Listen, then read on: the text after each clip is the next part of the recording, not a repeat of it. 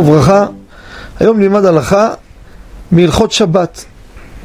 כידוע, יש לנו איסור להשקות צמחים, אדמה, בשבת קודש.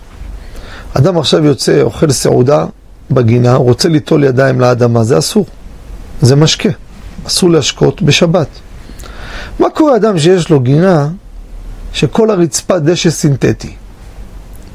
כולו פלסטיק, אין אדמה, הכל מתחת בטון, אין, אין לו גודל כלום. מה השאלה?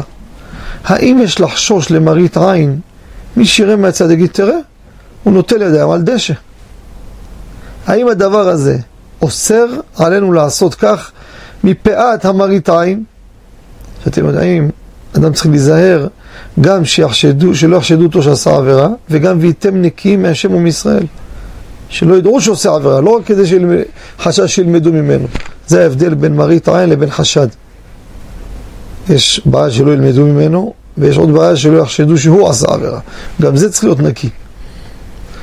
הלכה למעשה, אנחנו לא גוזרים גזרות חדשות מדעתנו. נכון, יש עוד הרבה דברים שהיינו מצ... חושבים לגזור אותם, יש לזה ראיות על גבי ראיות.